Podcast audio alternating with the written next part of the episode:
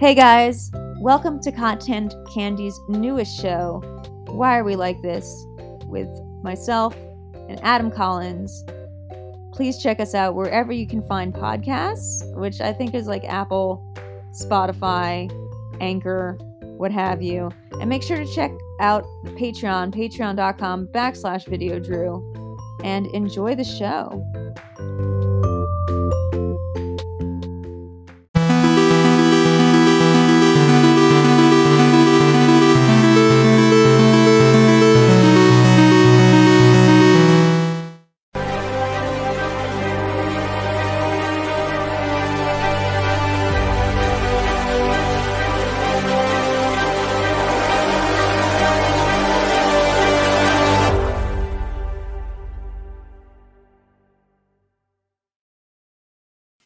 Hey guys, hi everybody.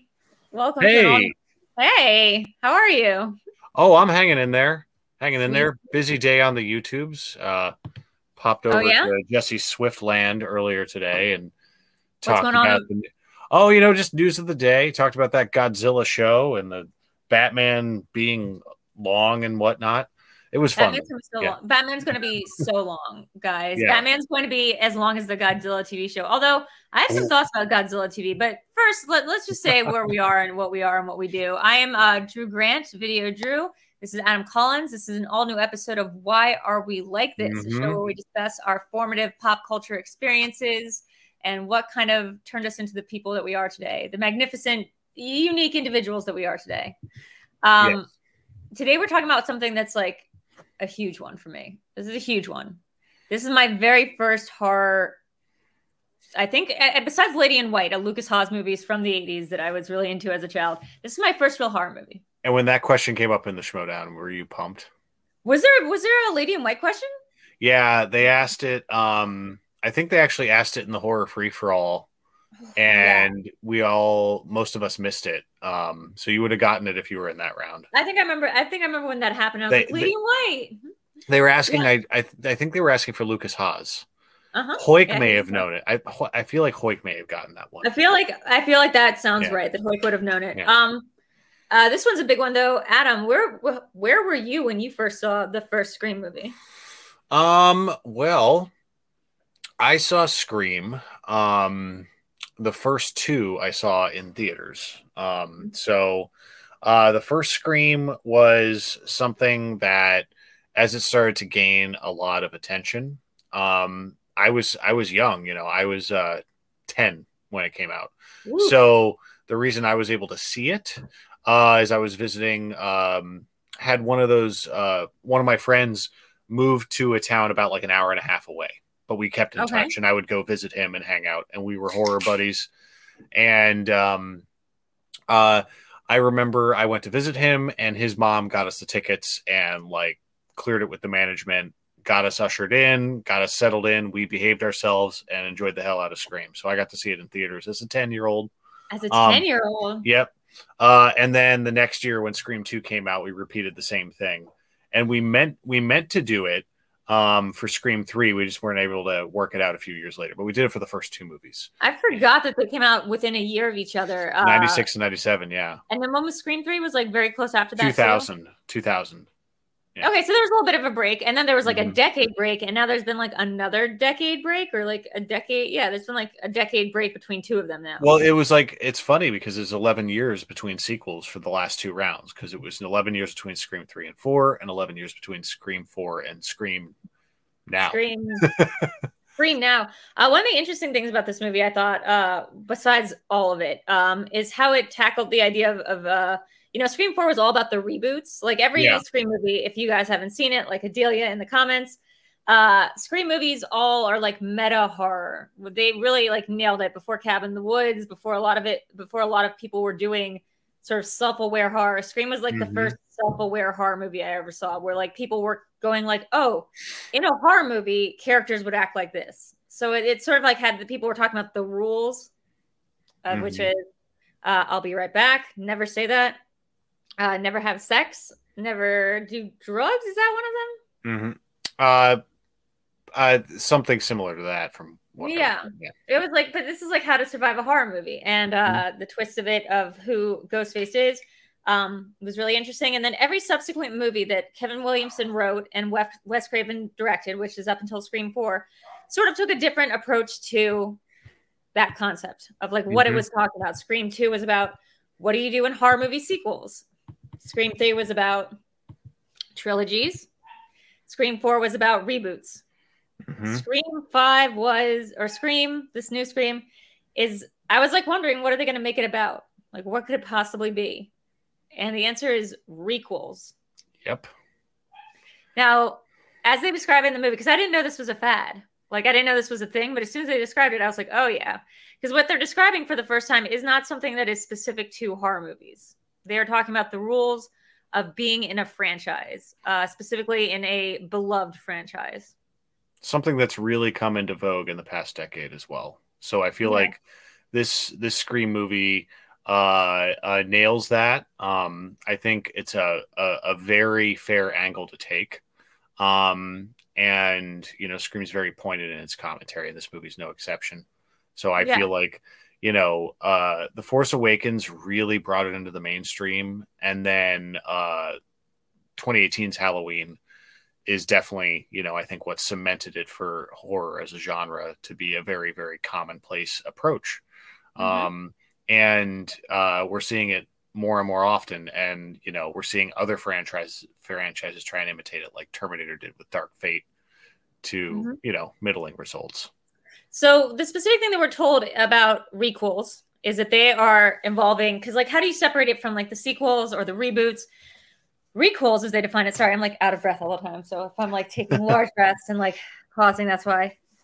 Requels in their definition are movies that um that use the legacy characters use the legacy story but tell it to a completely new audience i think is how they, i would best describe it like they mm-hmm. reboot it but it's a reboot that is aware of its roots and it's a, a, reboot that contains some elements of its roots. Um, so like all the, the, main characters are the same. Now this is something you could have said about Scream Four. This is it's a new cast, but like you know with with Neve Campbell coming in. But I think what's interesting about this movie and why it makes it a requel and why that term is like so necessary for this movie is it's not a movie centering around Sidney. Mm-hmm. This is the first movie where like she's not really the main character. Um, instead, you have what Jenny Ortega is that her name? Um, uh, Melissa and, Barrera. And Melissa Barrera, yeah, as the as the two leads, um, as sisters. Uh, and they live in Woodsboro. And they, you know, can we do the spoilers? Is it time to do spoilers? They have a, they have an association to the original killers of Scream, or like everyone in this movie who exists, who is dying they have some tie to somebody who was killed or was a killer in the do we want to do a flash poll in the chat to see roughly how many people have already seen the movie? Mm, sure sure. Guys i just we, we not spoil it. We could, i don't i don't want to get i don't want to get you know like the characters from this movie coming after me basically. Yeah yeah. I don't want I don't want what this movie addresses a lot, and I think what its smartest thing is to do uh, was to discuss what this movie is actually trying to say. The the mm-hmm. real criticism this movie had. Um, Dagan says he hasn't seen it. Okay. Well, then you know what? We'll try to keep it as spoiler. I think we should do it. I would love to light. get into spoilers at some point. Um, yeah, but yeah, we'll like kind of keep it light right now if people haven't seen yes. it yet. So Dagan will let you like we'll give you a little bumper and let you know when uh when the spoilers are going to happen. But uh what did you think about like what this movie is trying to say specifically about fandom? and and the kind of people who are into fandom. I think uh, for this and the Matrix Resurrections to come out so close together is uh, really fun timing. Mm-hmm. Um, mm-hmm. I I liked Matrix Resurrections. I didn't like love it, love it, but I I liked it, and I really like the themes behind it. And I think this movie had a lot of similar themes. Um, mm-hmm. I think uh, it also would make a great double feature with The Last Jedi.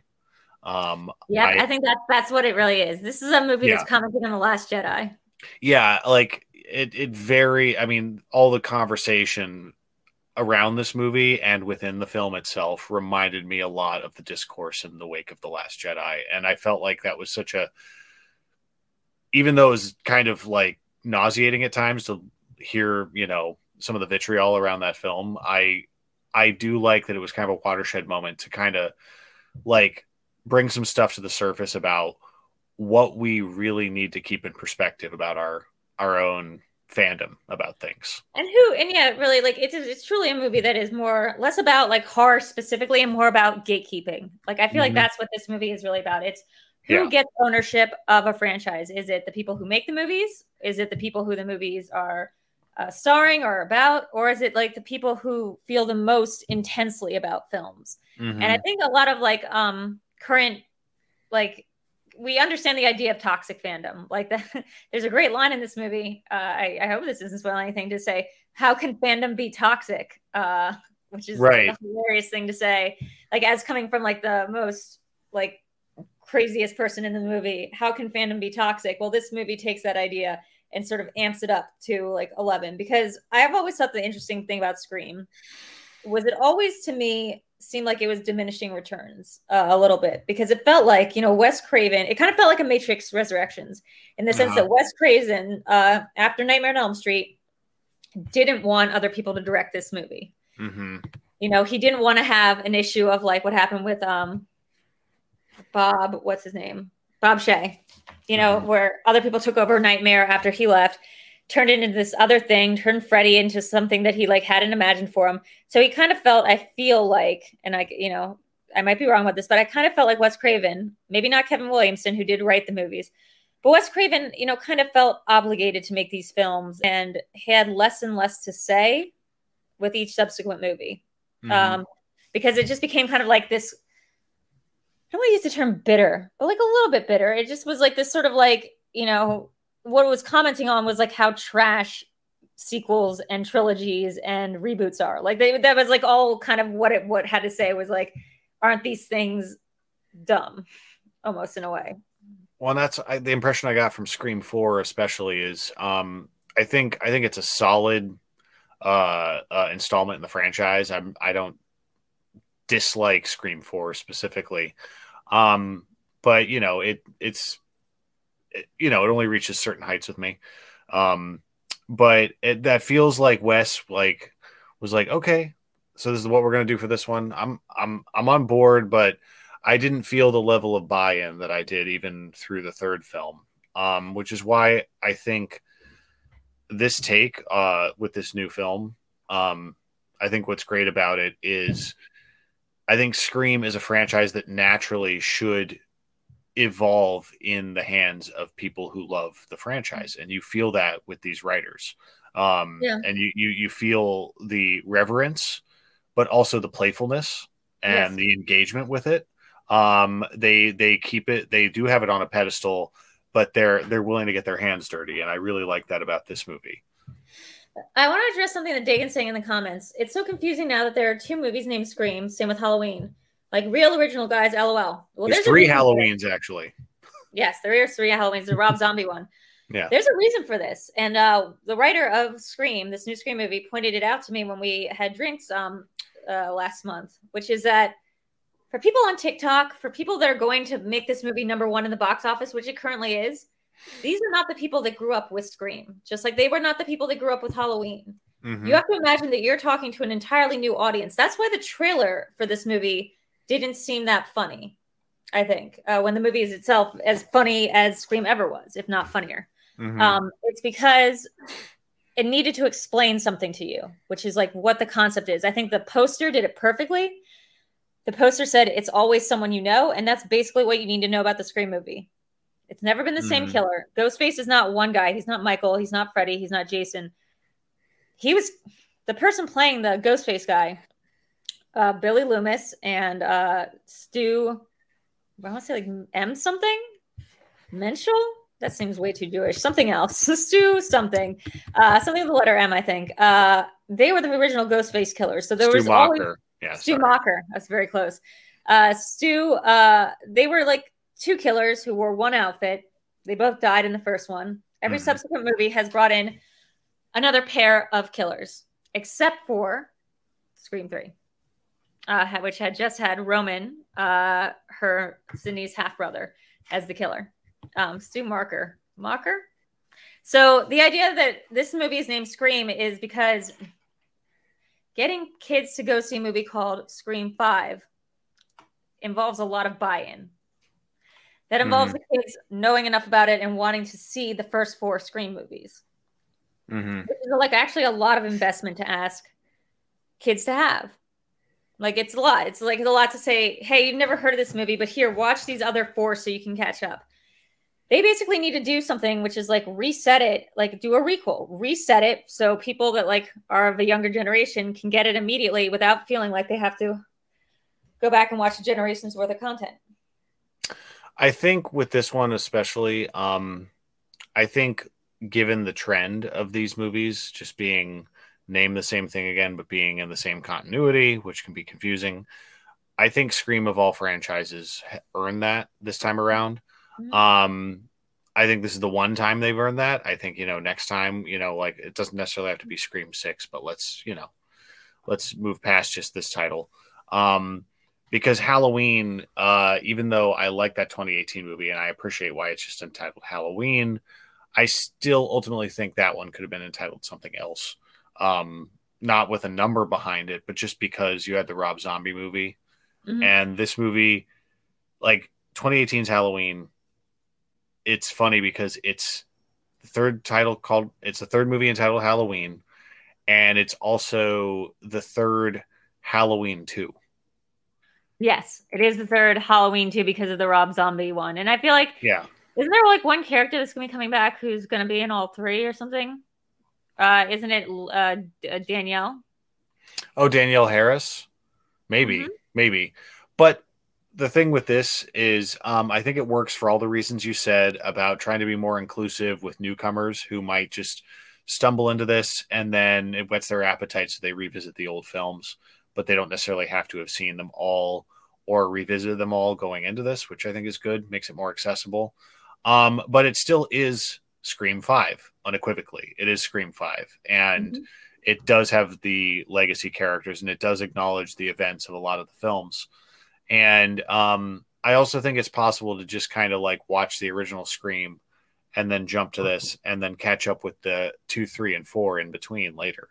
Um, I think a yeah. non-linear appro- non-linear approach to this franchise is perfectly acceptable and kind of um, I, I, I I can imagine a lot of people have approached the franchise in that way just accidentally. Yeah. I mean, I would say that if there's one thing that I would have liked to do when I was a kid, when I saw this movie, I was I'm like going to talk a lot, so I'm like trying to grab my breath here. I don't know what is wrong with me. Uh, so when I was about this movie came out in '96, so I yep. guess I was like 12 when this movie came out. I remember seeing it on Halloween, so it was already out in. So maybe I was 13, so it was already out on home video. My friend's parents had a video store, and I watched this movie with the entirety of my hands behind my eyes. Like I couldn't watch this movie dead on there was a time in my life where little video Drew could not watch horror movies, which is like very funny to me now. Um, and I remember watching this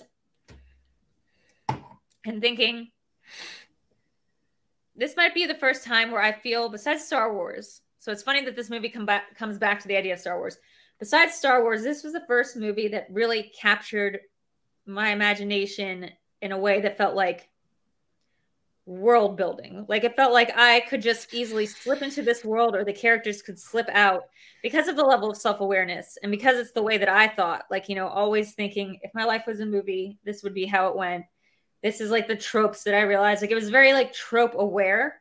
And I though I didn't know the word trope, I like understood fundamentally the concept. The characters in this movie were watching a movie or could watch movies like Halloween and stuff and be like, oh, don't go upstairs or don't do this. Mm-hmm. I don't think I'd ever seen that in a movie before.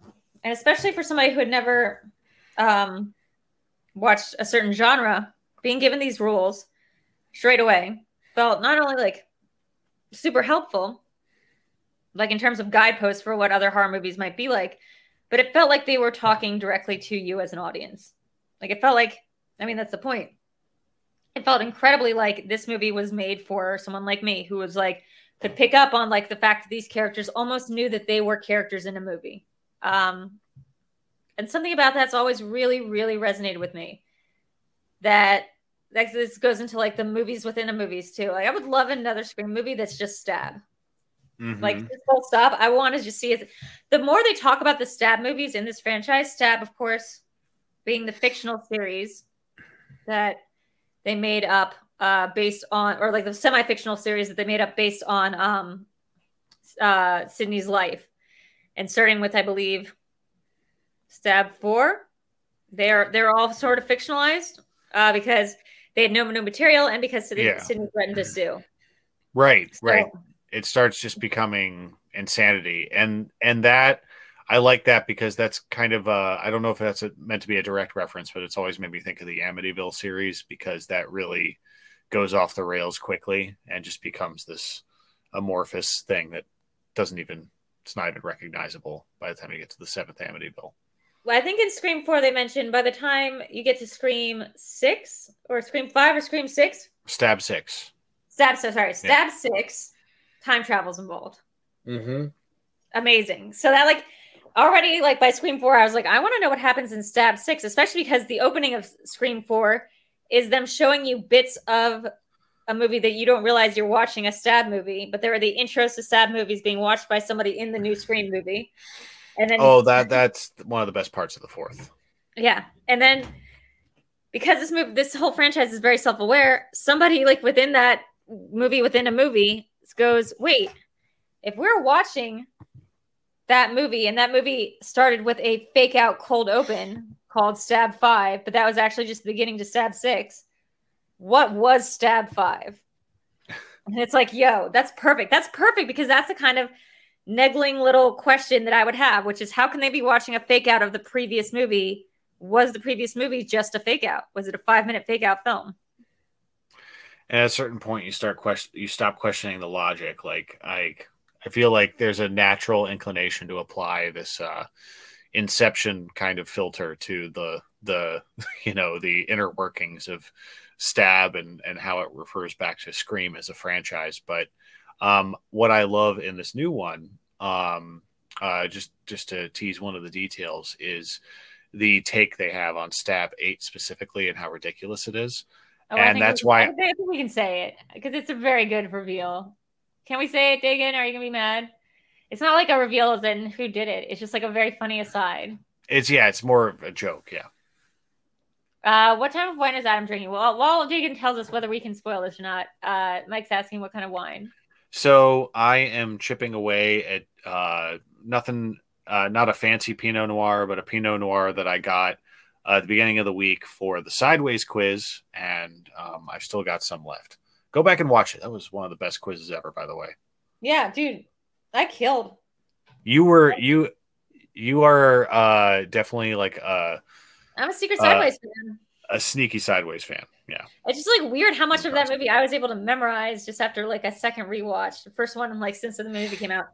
But anyway, they say in Stab Eight, and apparently, or in they say in the new Scream that in Stab Eight, uh, it is directed by the guy who made Knives Out, That's yeah. and apparently they were supposed to they were trying to get Rian Johnson to cameo uh, in this film, which would have been amazing. Like if we could have seen because that would have been impressive.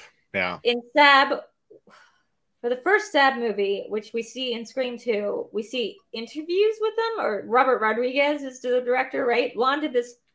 Yeah, Rodriguez article. directed the first stab in the in the movie universe.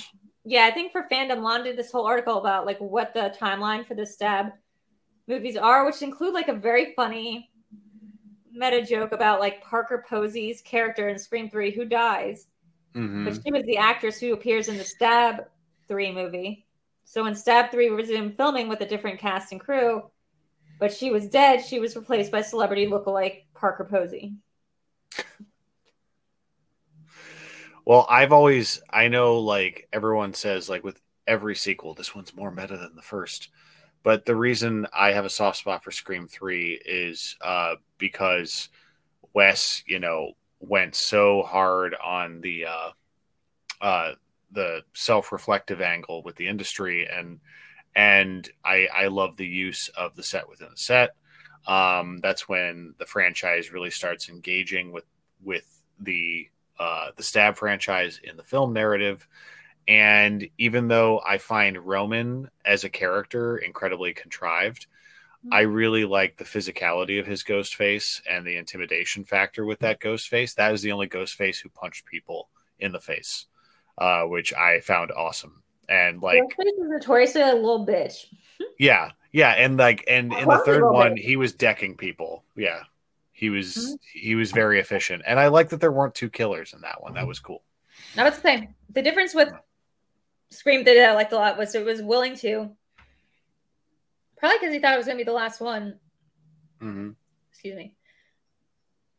He was willing to do something as weird as like, yeah, there's only one killer. It just breaks all the formulas, which by that point it's only two movies. But like when you go back to the formula and Scream Four, it almost is like, oh, come on, like we were starting to break, we are starting to cross the Rubicon. Like if we started to have movies where the killer was using stuff like gas, like he was becoming a little bit more jigsawy, like Mhm.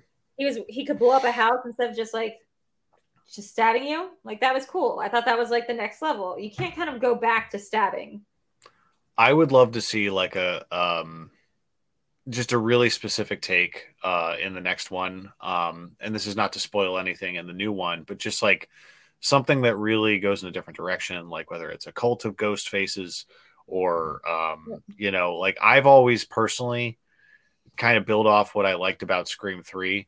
I've always wanted uh there to be a ghost face who is, you know, not like uh like a soulless Jason Voorhees type at all, but like I want to be really, really scared of who's behind the mask one of these times. You know what I mean? Like I, I, I want that to be an unsettling reveal at some point. Um, and I don't, I don't think any of the reveals in the previous movies are bad, but that's just something I, as a fan, have always kind of wanted. I might be in the minority, but I, I've always really liked the Scream movies, but as a fan of horror overall, I don't think Scream needs to necessarily try and be like as unnerving as like um I, I feel like David Gordon Green's Halloween really ratcheted up the tension in really interesting ways, and I don't think Scream necessarily needs to take itself even that seriously. But I do want Ghostface at some point if he comes back, he or she or they. I want that character to be really, really physically intimidating because we got glimpses of that in this movie without getting into specifics of the character reveals. The kills themselves were pretty, pretty intense in this one. there is a there they did i I think dagan left so we can go into spoilers now uh I, i'm going to say we can go into spoilers Mhm. so uh if you haven't seen the movie already and you don't want to be spoiled i think now is the time to to exit um maxwell saying i always wanted to scream all it's all a new nightmare the og actors can play themselves and they start getting killed that's the ultimate meta twist for the series And I that mean, way that they, not- they can bring everyone back that way too. Yeah. I mean, that's what I'm saying. That's what I want there to be a stab movie. I want there to be a movie in which the stab movies do like a new nightmare thing, except like maybe it's Mhm. revealed like the the eighth stab movie is just the other Scream movies combined, and it's like that's like you know Sidney and like is actually Neve Campbell, and it, it is this kind of like because if we're getting into time travel by Stab Four, and Stab Eight has Rian Johnson attached, the sky's the limit. With Rambo Ghostface. Yeah, with Rambo Ghostface. I would like, you know what I was thinking? What? Three killers. That'd be cool. More Two than two. Yeah, yeah. Two of them working together, and then one of them working independently, and like they have no idea. So that way, you can sort of like go into this thing that always becomes sort of a logic problem in Scream, which is if you see characters by themselves and they're acting scared, then they can't be the killer. You Yeah. know, because like, how could they be? They don't know anyone else is watching them. It's kind of the problem with Scream 3, which is like Roman gets like freaked out. Yeah. How have we not seen two ghost faces fight each other yet? That's a very, very good point. Yeah, Ghostface is in opposition. So like that way you can Yeah. have moments where like you can get totally faked out because the characters are by themselves hunting Ghostface and acting really scared because they're like, "What the fuck? I'm Ghostface." Mm-hmm. I would, I would love that. Um, I, yeah, no, I, I think, um, what this film set a precedent for that's really exciting is first of all, we needed to prove that we could make one of these uh, in the spirit of the original films um, and and make sure it's accepted by a wide audience and the hardcore fans because you know Wes Craven's not around anymore.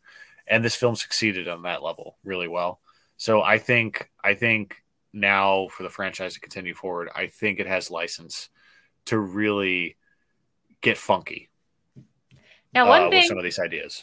one thing that this movie had, at least conceptually, if not actually, because they've now spoken out against it, is the idea of like, why did none of the Scream movies actually have any ghosts? Why did no Scream movies actually involve the supernatural?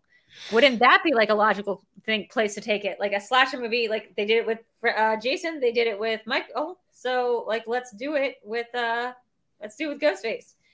Let's have like a supernatural element, and this movie kind of did that. Um, I think it's more of a psychological reveal Mhm. about. Uh, so again, if you guys haven't seen it, now would be the time to turn this off. I'm gonna give you five, four, three,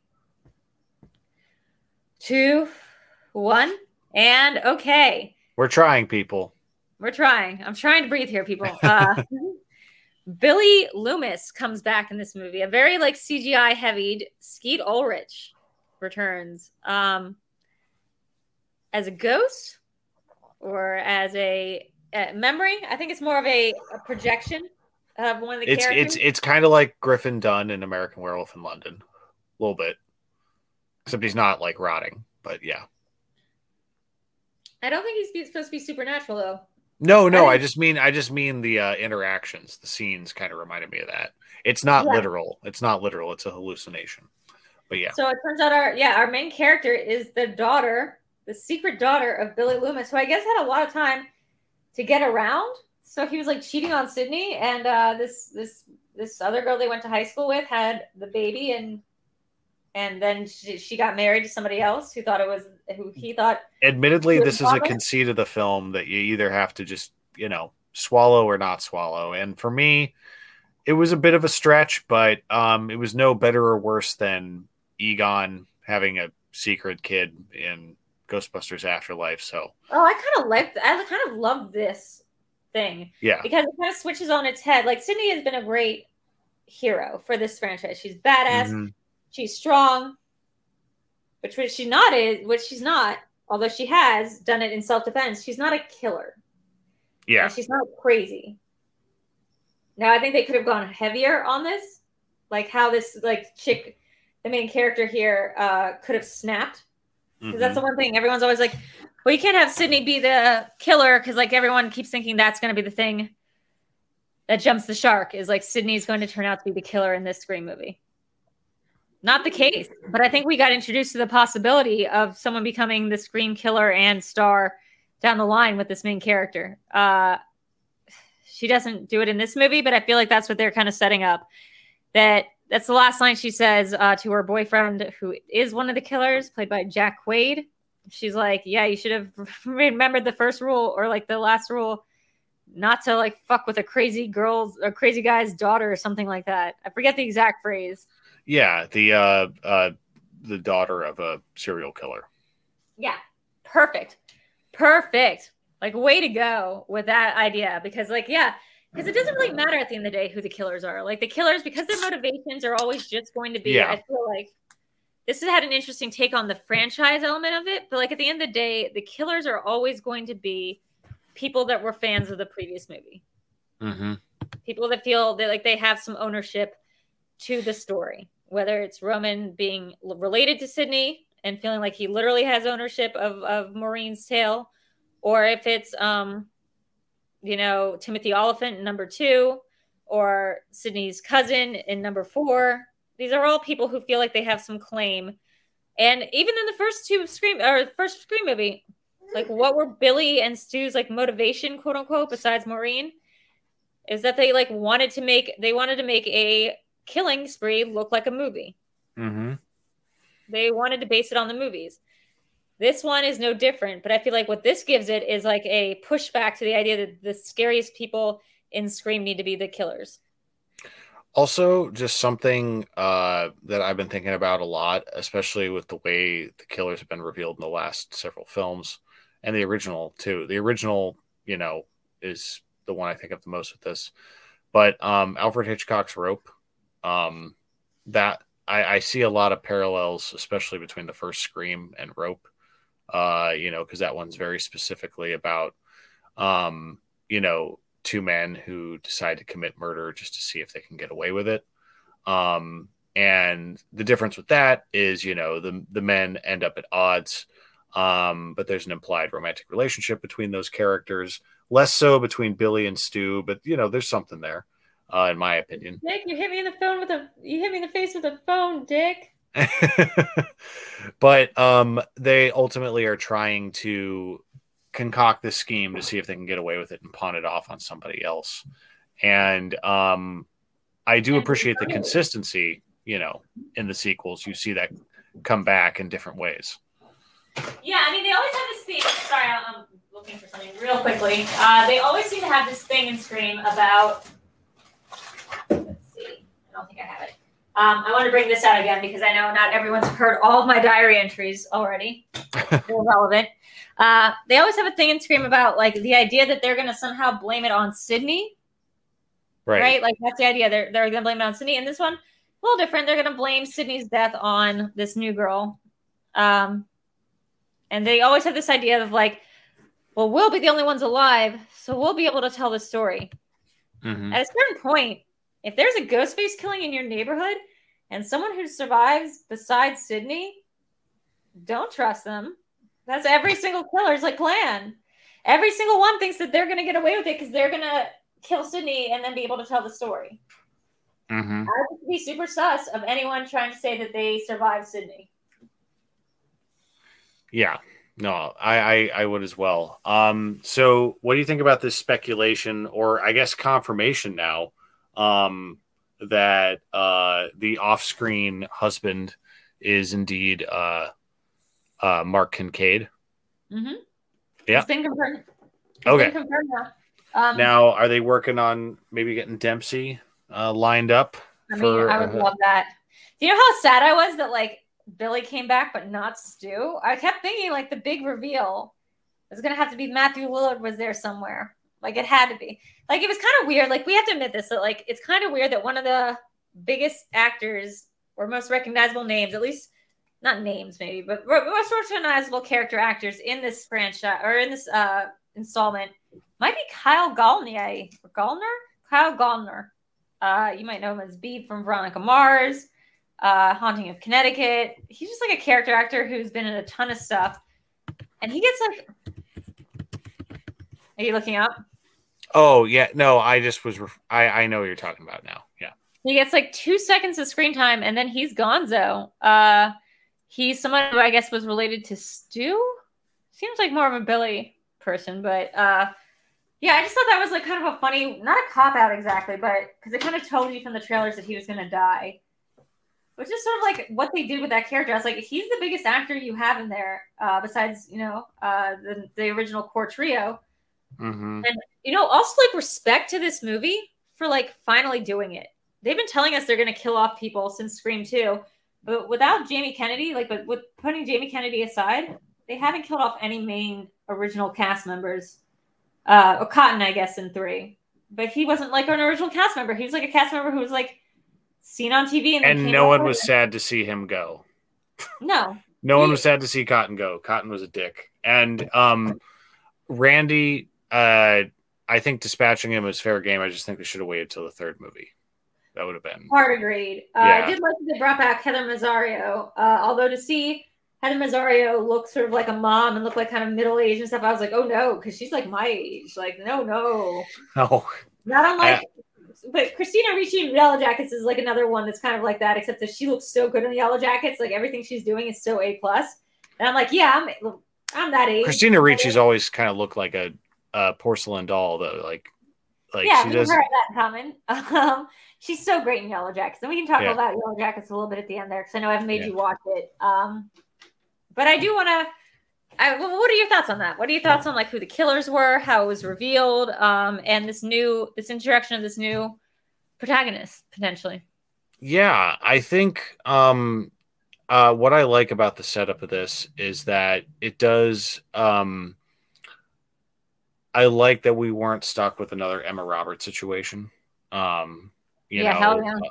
uh, so um, I think I think there's room to build on the canvas here and kind of add some more depth to that character. Um, I think it was I, I think it was I had no issues with her performance. I like the character arc overall, but because it was a lot of new information to just fully accept, I agree with you. I think it's a fun angle. But for Mhm. me, because it's such a big chunk of information to introduce and kind of retcon into the story, uh, that was that was a little bit of a leap for me to take with the film. Ultimately, I'm okay with it, but it was just a it was a big pill for me to swallow at first.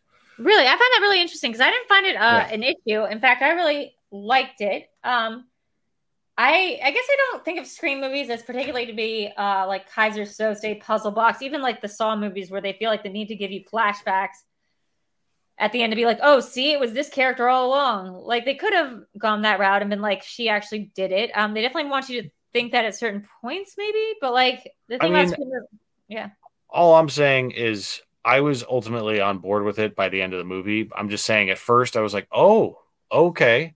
But then as the film went along, it felt more and more earned. And by the end of it, I was on board. Um, I I'm just saying that was kind of how I ended up jiving with it. I mean, hard agree, especially near the end, where like Eric said Mhm. this as the movie was ending, after the big confrontation, we see Billy in the mirror, like kind of nodding towards the knife or whatever, or was a gun or a knife that fallen underneath the, the curtain. Um, Mhm. and Eric goes, "Oh my god! If the end, if if Billy gives a thumbs up, like if a ghost dad gives like a thumbs up and like a you did it, like if this turns into a positive influence character, he's like, I don't even know. And then at the end, like, what do you see? But like that, like she's looking into like a mirror of something, and like you see Billy, and he's like, it doesn't quite do the thumbs up, but he definitely gives the nod of approval. And it's like, is that what we're supposed to be taking from this? Is he the good guy now? But no, I really like what that was trying to say, which is like, first of all, you are not your parents' mistakes, which has been a, a scream trope since Mhm. the beginning Scream, which is like you are not your parents. Like you are not mistakes. You are not the cumulative mistakes your parents made. Um, and so for her to see um, her dad as a projection of her her guilt, her subconscious, her guilt in breaking up her parents' marriages over this, I loved it. Um, Erica had also also pointed out that like why doesn't their mom come home? And it's like, well, that's another trope of the Scream movies. Like the parents kind of always have to be absent. Like in the first movie, Sidney's mom is dead and her dad is uh, missing Mhm. from the rest of the film. And I think we only see him again in Scream 3. Like, Yeah, well, we- second. we saw um i uh you know we don't really know um who the father of wes is uh judy's kid wes is dylan Minnette either like that was Oh, yeah. Could that be David Arquette? Doesn't seem like it he didn't seem very broken up about the situation Uh, I honestly that, I'm not, I'm not sure if he would know. Would he have that- known? I mean, either way, he didn't seem that hung up on that. I was a little like surprised by uh his lack of reaction to how that I because I thought I found that that double homicide. I found that really upsetting in a very effective way. I didn't find it cheap. I I love the way the suspense was built up for that. Um, I it, it was that was I think one of the more unnerving parts of the movie. Um, oh, it was. you- You're right. I didn't actually think about this, but this that was horrible uh, in the best way possible because it, what it does is it flips Scream, which is a teen movie about teens doing teen stuff, and usually like in a Home Alone kind of situation with like a dead parent kind of looming, and it flips it on its head. So for for this movie, maybe it speaks to like the older, like the kids who grew up on this movie now having kids. mhm. So it speaks to that a little bit, but like it's terrifying to watch this woman who we know from the previous movies be scared of for her kid's life. Like the, the ghost face is using her kid as bait. and I personally was, you know, I'm I'm I'm a bit endeared to that character uh, because of the, you know, uh, the setup in the in the fourth film, and you know the the lemon squares that taste like ass and all that stuff. Um, so I felt like uh, the way she was brought into the film was well done. I was just a little surprised by the uh, cavalier attitude of of Dewey in the aftermath. I think Dewey, uh, it speaks to like how broken his character has become. I really Mhm. love this. Is maybe my favorite element of the movie is what they were willing to do with the characters. Sidney's He- always kind of like a He gave a cipher. great performance in this. I He, thought. did a great performance. Sidney's always kind of a cipher. Gale is kind of like, I'll be honest, like a little one dimensional. Her her journey as a hero is always exactly the same. It's like Mhm. I start off callous and like only caring about the scoop until I like care about like until by the end we're all super bonded, and then by the end end of the, the by the beginning of the next one, uh, I don't care again. And so, like I how many cycles of this can we go through where she's going to write a book about something she promises not to write a book about? I want I want Gale to like in the next one. I I I just want her to just have a podcast. Yeah, we haven't gotten to the podcast stuff yet, which is uh, interesting. Maybe like the fourth one, uh, the, those kids had like a blog or like a vlog rather. But yeah, it's Mhm. funny that like her trajectory actually totally makes sense for her. That she's like on, she's essentially Cate Blanchett from uh, Don't Look Up. She's like on a morning news, like a syndicated morning news show. Mm-hmm. So like, she's like Kathie Lee or Hoda. Yeah, more or less, especially by this film. Now, this is like the biggest difference we can sort of see between the relationship between Gale and Dewey. Mm-hmm. because they've always been since the first movie they're like the golden couple sidney doesn't Right. really get that gale and dewey are That Right. but um this movie sort of brings us past that and is like no like they're done like what she says to him which was honestly the signaling to me the final nail in the coffin really was when she said you belong in woodsboro like you are going to like die here. Did she say die here? Because or something that signals it to her. Like you're never gonna leave is I think what she's gonna Some say. telegraphing. Yeah. I think the exact line is you're never gonna leave Woodsboro. Mm-hmm. And it's like, yeah, we've tried this enough. We've tried trying moving him to LA. Like his character needs to begin and end in Woodsboro. He is the sh- he was the sheriff. He was a cop. He started as you know the deputy. His sister died there. Like he can't leave, really. And I I, I really love that beat. And that's also the moment where I was like, oh, they're gonna kill him off. And it's it's smart because now Gil can progress as a character. I feel like. I would hope so. Um, yeah, I, I I think of the three uh, big returning characters.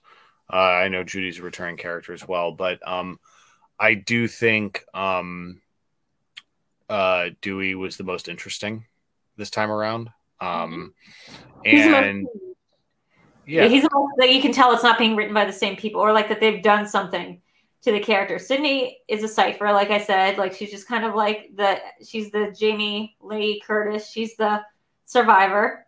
Gale is Mhm. like the vapid, like narcissist. Kind of leaving Dewey to be the heart of the movie. right. Um, and I I just I liked I liked his attitude in this film. Um, I liked his determination, his bluntness, um, and you know, ultimately uh, the direction that the movie took with him. Um, I felt I felt that was earned too. Um, Yeah. and I needed I needed a certain level of you know um, stakes being raised in this in this movie. Yeah. Absolutely. I mean, the thing also is Dewey's always been the the heart of the film. I would say Mhm. like he's always been like the like the goofy, good-natured, silly kind of guy who just every movie gets shot, every movie survives. Mm-hmm. No matter how much he looks like he's been murdered. Like shot in the chest, bleeding out. The first two movies, especially back to back, like Mhm. like the I the the amount of nerve damage he had to sustain. So in this movie, they really showed you his death.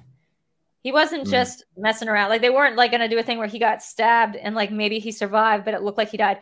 They did what they finally promised to do, which is gut somebody like a fish. They gutted him like a fucking fish. hmm Uh, and that must have been. I'm trying because I now I play the game of like, well, who did what murder? That must have been the girl because Jack Quaid was with them. Yeah, yeah. So, um, That that's yeah, that's a little bit of a slip part, kind of like in Scream 4, where I'm like, how strong are these like teenage girls? I know. Uh, I mean, she was pretty capable there at the end, and uh, yeah, the parallels between this and uh, That's not time in Hollywood. yeah, it's pretty funny. Like Yeah, that. I mean, that, that was that was not an accident. No, no, of course not. No, no. Um, but I did think it was funny. Yeah. So one of the girls is quite literally a Manson type girl, where it's Mhm. like her thing is that she's just crazy eyed and like wants to kind of like Misty in uh not unlike Misty in Yellow Jacket. She just really wants to belong to a group. That's like her little uh excuse that she uses at the end. Where she's like, I don't even really care about this. Like, I just want to belong. Right. Like, and that's kind of like Stu's cop out, which is like, I'm just gonna like, what's he say? He's like peer pressure. mm-hmm. Um, it's like, what's your excuse to? And he's like, I'm really, I'm really, what is it? What's the line, Eric? It's like, I'm really susceptible to peer pressure or something like that. Anyway, perfect, uh, perfect line for Stu. I've always been waiting for them to get a villain who's as charismatic as Stu is.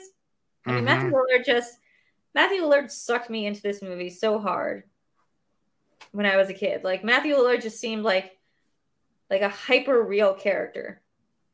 Well, he's like a, a living cartoon, which is why I think he got cast as Shaggy later on because he's just so stretchy and extreme and angular in the way he moves. And it's just, he walks and moves around like a cartoon. And like in that first scream, I just, for some reason, something that always stands out to me at the end is like that, that sweater he's wearing is so baggy.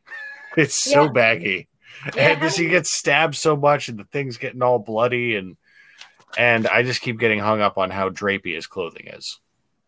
It, that was like a big thing in the 90s. Oh yeah. So I do want to read what again, I know I've read this already this entry on why are we like this, but I feel like it's bears repetition. Of course. This is from my notebook in, let's see, does it give a date? I think this must be to, like 2006, 2007. Let's see where, if it gives a date. Um, probably not because I was like, who the fuck's reading this?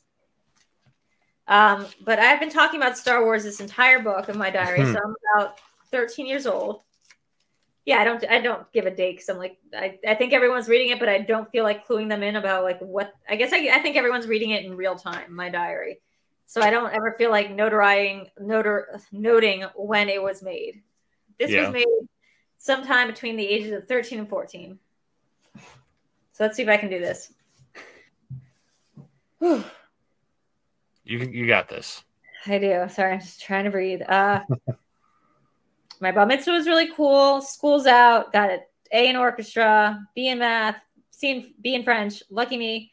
Did I forget to mention I broke my leg, fell down on a ski. Speaking of slashing, I have a new favorite movie, Scream. It's so awesome.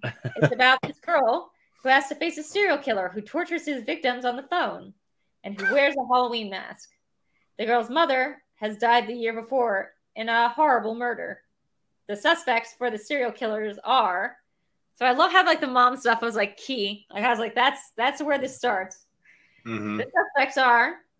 It's really knives out of me. I just list the suspects. Billy, her estranged boyfriend. Great use of estranged, young Drew. Uh, who has the emotional capacity of a rock. Where did I get that from? Uh, Tatum, spelled wrong. Uh, her best friend, who's a real fighter. Like, not even true. Stu, Tatum's crazy boyfriend, who's really cool. Period. Next note. Randy, Stu's best friend, who's in love with horror movies and has a big nose. Whoa. I keep forgetting that's what this says. I thought I was going to say big crush on Sidney. No, it says big nose. Period. End of sentence. Poor The Jamie principal- Kennedy. Yeah. But not really. I really have No. no, love for Jamie Kennedy. No. The principal, no motive, just seems to hate troublemakers, played by the Fonz. That's in quotes. And her father, who has been distant since his wife died, Dewey, Tatum's dorky brother, who is a police officer, and Gale Weathers, a really cold, cold news reporter played by Friends, Courteney Cox. The girl is named Sidney. but I probably should have gotten to that earlier in this review, and is played by Neve Campbell. Great. So that's a great summary of all the characters in this movie. Not all of whom are even suspects. But uh, as we were watching the first Scream movie recently, I did realize that, like, and Eric pointed this out, that they do a really good job convincing you it could be each of the characters. Like, uh, Dewey has like a thing. They have a thing where like the principal puts his hands on Sidney in an odd way when they Yep. tell her that, like there's been a, an- a when she when she has the uh, thing in the bathroom when the By the way, Mhm. Drew, I just have to Yeah. say I've always uh um Henry Winkler's principal has always made me think of the uh, principal from Twin Peaks. God, he's like barely in it though, right? The principal from Twin Peaks. What I'm trying to think of who the that is. principal in Twin Peaks gives that very dramatic announcement um, about Laura Palmer passing away, Yeah, and he's crying. and and like and then like turns the speak turns the mic off, and then to himself is like, "Oh dear God," you know, and Yeah. is just has that extra moment to himself. And I um I don't know how intentional that was from Kevin Williamson, but I I just I've always seen a little bit of a, a parallel there with Henry Winkler being very uh, emotional about uh, yeah, yeah. the I mean, like student body. I think you're supposed to think that Henry Winkler is the killer uh, for a lot of this movie until he dies, really, because he Mhm. seems overly invested. Like, like even the, and I didn't know this notice this until we watched it recently. Hey, hey, Joey. Um, the the cop clocks it when he goes to interview Sidney. He clocks that the principal like puts his hands on Sidney's shoulder, like almost Mhm. circular, like a little massage, and he's like talking about how like vehemently he hates these troublemakers. And it kind of seems like, and that would have been a cool reveal. Henry Winkler did it. If Henry Winkler had been the killer of Scream movies, I would have been. I think that would have worked. I think that one time Yeah. it should be the principal. Like it should be a principal. It should be an older person because all that's the other thing. Besides the fact of um the mom in number two, which was like a last minute decision. So much of two was a last minute decision. They didn't know who's going to be the killers in two.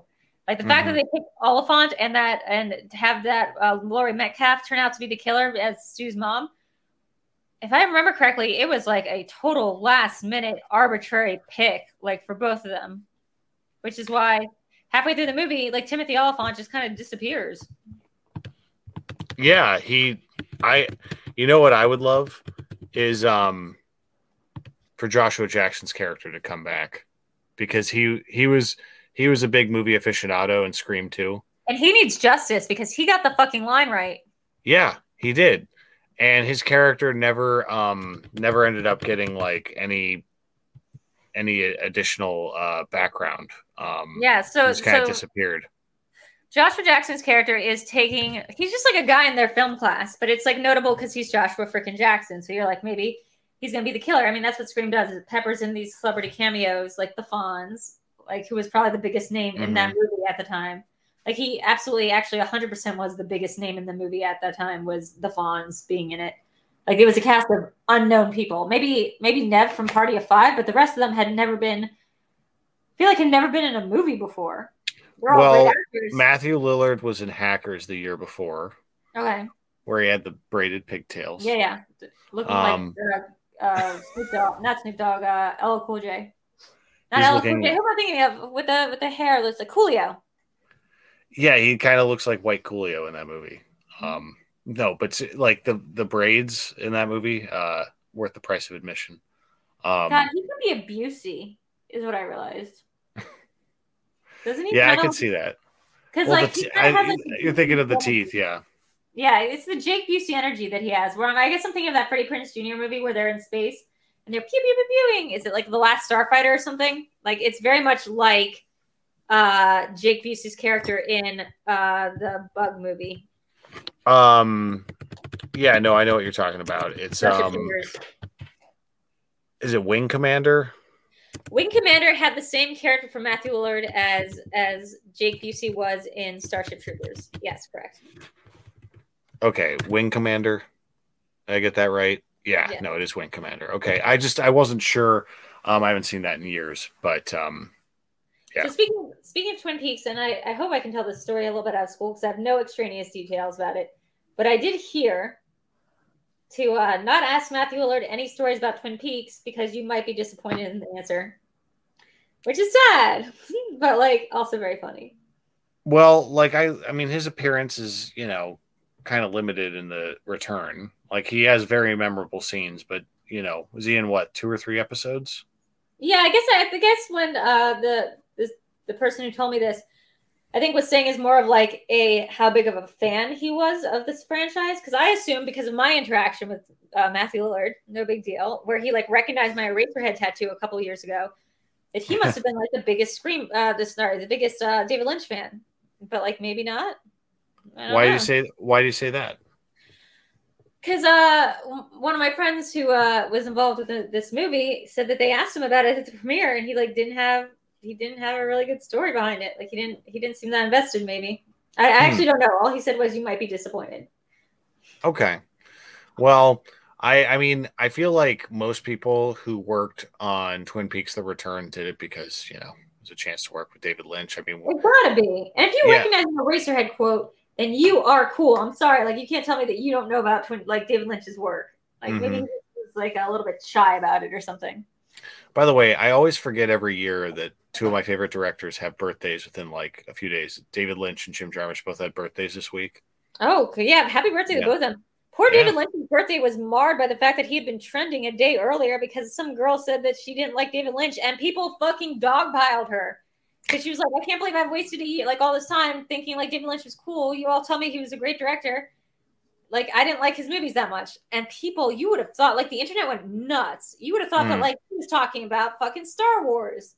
Um, I was like, at my first thought, it was like, okay, guys, way to prove that like this director who's really taken a nuanced critique of like violence against women his entire career and had like very great portrayals of females. Uh, I have even a book called Women on Lynch or mm. Lynch's Women or something like that about like how he approaches the female experience. I think he's one of the more nuanced male directors we have uh, or had like you know up in that time period of the 80s and 90s up until now like you know he really focuses on the female experience and female trauma like not unlike Ari Aster to like take someone saying they don't like his films who's a woman and then like just what like threatening violence against her seems so comically to like miss the point of David Lynch movies as to be like, I watch him for the Dennis Hopper character. Hmm. You know? Yeah. And also like I guess my argument with this, sorry to get off topic for a second, is uh yeah, uh you're not supposed to like David Lynch movies. like most people are not supposed to like David Lynch movies. That's what makes them David Lynch movies. If they were something that everyone loved, they'd be Star Wars. He would have just done Star Wars like they asked him to if everyone loved David Lynch, he'd be Ron Howard. Like we don't want. I feel like we, as as in terms of David Lynch fans, don't necessarily want everyone to like have a reaction that's like a, absurdly positive or even just like warm. Like we don't want anyone to be lukewarm on David Lynch. Feel like you're either all in or you're not, and he's kind of alienating. And if he's not, like that is something that we are should be okay with because yeah, we understand that we are like the weird few who like can who who connect with his work. I feel like it's not supposed to be for everybody. It's not, and uh, at the same time, the thing I love about the way I I see all different kinds of people respond to David Lynch's work is there is a certain contingent of uh, of the population who will just not respond or will actively avoid his stuff. But what I love is people who may not get as much out of it as those of us who obsess over his movies, but immediately recognize his level of talent and, you know, can point to a couple, like two or three of his films, maybe the more accessible ones like, you know, Elephant Man, Blue Velvet, what have you, and and really point to those as, you know, good examples of of just what what he brings to the table. But I've also I've also seen people like really engage with things like Wild at Heart and Twin Peaks Fire Walk with Me, God, uh, which which you'd think would be more alienating, but I think because those are such big swings, you know, uh, I, I, think that kind of knocks people over the head and gets their attention. And Lost Highway, Inland. I feel like I feel like what I learned early on, or I try to claim back because I taught a class on David Lynch, no big deal, in college, was that I would show people his shorts and I was like, you have to understand that he was the a, grandmother, the grandmother, the alphabet, uh-huh. the A, B, C, you know, like so like the idea that his movies are installation art. He was an Mhm. artist first. He was a fine artist first who got into film as a medium for art, like as an ex- uh, like almost like it's an installment in a museum. And you have He's to a- approach He's a Yeah, painter, a filmmaker, and a musician. Those and he's his, a mixed, yeah, he's a mixed media artist. Like he specifically Mhm. works with a lot of different kinds of forms. So he'll use plastics, he'll use dioramas, he'll use uh, painting, oil canvas. Like he uses, he does cartoons. Like he uses any sort of format he can find. Like you said, he does music, he does spoken word, he does techno music. Like he does all different kinds of things. And uh, it's funny I get my voice back to talk about David Lynch, isn't it? Uh, the thing that you have to understand about a lot of his movies, especially starting with like Eraserhead, uh, starting with Eraserhead, and especially when talking about Eraserhead or Inland Empire or Lost Highway, or I feel like less so uh, Firewalk with Me, although maybe on the surface, Mhm. these are installations.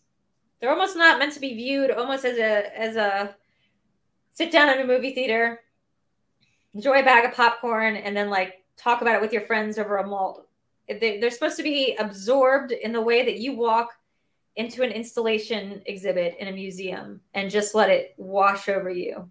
And your feelings about it should be sort of, I personally think I, your feelings about it should be sort of like marinated for a while before you go start like discussing it and having other people's opinions like weigh in on your own. I think it's something that needs to be experienced rather than seen. Because I Mhm. will admit that a Eraserhead, if you're just watching it, and I, I, I'm saying this like as someone who watched it pretty recently, it's really it can be really fucking boring and it can be really oh, like overbearing. There are parts of it that just go on and on, and that's the point: is to sensory overload you with this droning mechanical noise and to give you the sense of how burdened and sort of like mechanical and dead like this world is. You know, it was supposed to be a reflection of his fears, and I swear to God, we'll get back to script in a second. But I, you know, it really bothered me that like some people are like, "How dare!" Like as if it was the Last Jedi or something. People like have that toxic fandom to Lynch. Like, no, there should be no toxic fans of Lynch. If you're a toxic fan, then you're not really a David Lynch fan. I guess that's that's how I'll bring it back around. Like, if there's no Jack Quaid of the David Lynch world, although I guess there is. Uh, at least she tried to be. Um, Mm-hmm. Well, also bringing it back around, um, you know, in the spirit of Lynch's work, one thing I think we've also earned in the franchise at this point is an elaborate, really cool dream sequence uh, featuring Ghostface. Yes. Yes. I was say, like like a David Lynch. Like if by the next movie we see actually a clip of Stab, because that's the thing. Besides that little bit in Stab Four, we haven't really seen it in in, in uh sorry Scream Four and in Scream Two in the opening. We haven't gotten to see like uh what these movies actually look like. If Stab Nine is directed by Lynch and it's all just surreal, like almost like The Ring, like the movie within the movie is just all this surrealist imagery, and there's no like cohesive plot, and it's just like ideas like it's like a Maya Deren film. That'd be perfect. Like. Ghostface chasing people on a giant like unicycle. It's not even. It's like somebody picking up a ghost face mask, and then like you know, like the mask turning into dust, and then that dust turning into a flower, but the flower being held by an unusually long arm, and it's just discon- disquieting instead of like upsetting. Like Ghostface turns around, but his mi- mask is a mirror. Like it's just it is just Maya Deren's Meshes of the Afternoon, but it's called Stab Ten.